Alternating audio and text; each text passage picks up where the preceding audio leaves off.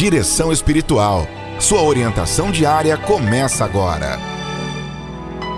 Prezados amigos, irmãos e irmãs, todos nós acompanhamos nestes dias aquele terremoto que já fez milhares de vítimas na Turquia e na Síria. É uma grande tentação a gente viver friamente. É do outro lado do mundo e a gente assistir ou no máximo dizer: "Ó, oh, quanta gente morreu". Onde estiver alguém chorando seus mortos, sofrendo de frio, de fome ou de alguma perda, ainda que daqui de longe podemos ajudar orando por essas pessoas. Se cremos em orar, pedir e interceder, nossa oração chegará ao destinatário aqui, lá longe ou no céu.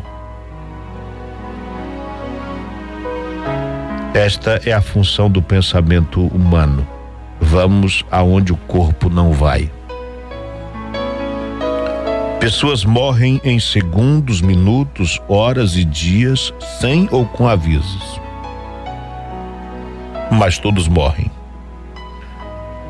Mas corre mais riscos quem mora em montanhas, em encostas, em barrancos, à beira-mar, em várzeas e à margem de rios caudalosos, ou perto de riachos imprevisíveis. Vulcões explodem e lançam fogo e vomitam lavas. A terra treme, chuvas caem. Tsunamis se formam e avisam. Terremotos não avisam. Aviões caem, navios afundam. Isto, a vida não traz nenhuma garantia. A vida é um sopro, diz o Santo Livro. As pessoas perdem tudo no desastre, em poucos segundos estão pobres novamente. Viveremos apenas, entre aspas, por enquanto. Quem nos criou nos colocou por enquanto neste mundo. Um dia iremos em três ou cinco segundos no desastre ou após longa enfermidade. Mas ninguém viverá para sempre. Viveremos para sempre no plano da eternidade. Os mais velhos, em geral, se conformam com a ideia de que seu tempo está próximo. E, em geral, morrem sem medo.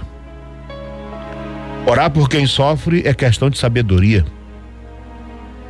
Um dia poderemos ser a próxima vítima.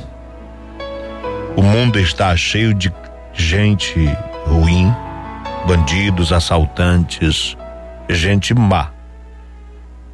A maioria dos humanos, porém, é gente boa mas os maus que são em menos quantidade fazem enorme estrago nas ruas, na política, até na religião.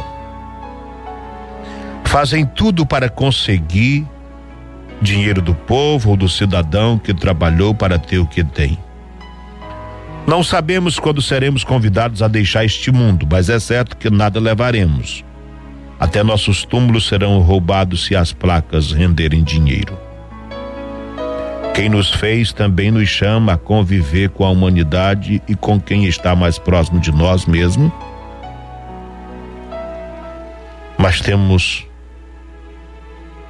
algum poder, o poder de pedir, podemos orar por quem morreu nesta semana, hoje ou ontem. Então oremos pelos que morreram ontem e hoje na Turquia e na Síria. Mas lembremos que os sírios estão morrendo há 12 anos numa guerra fratricida e cheia de ódio.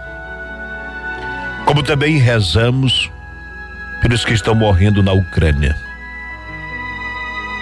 Na mesma casa que eu moro, nós temos um padre idoso,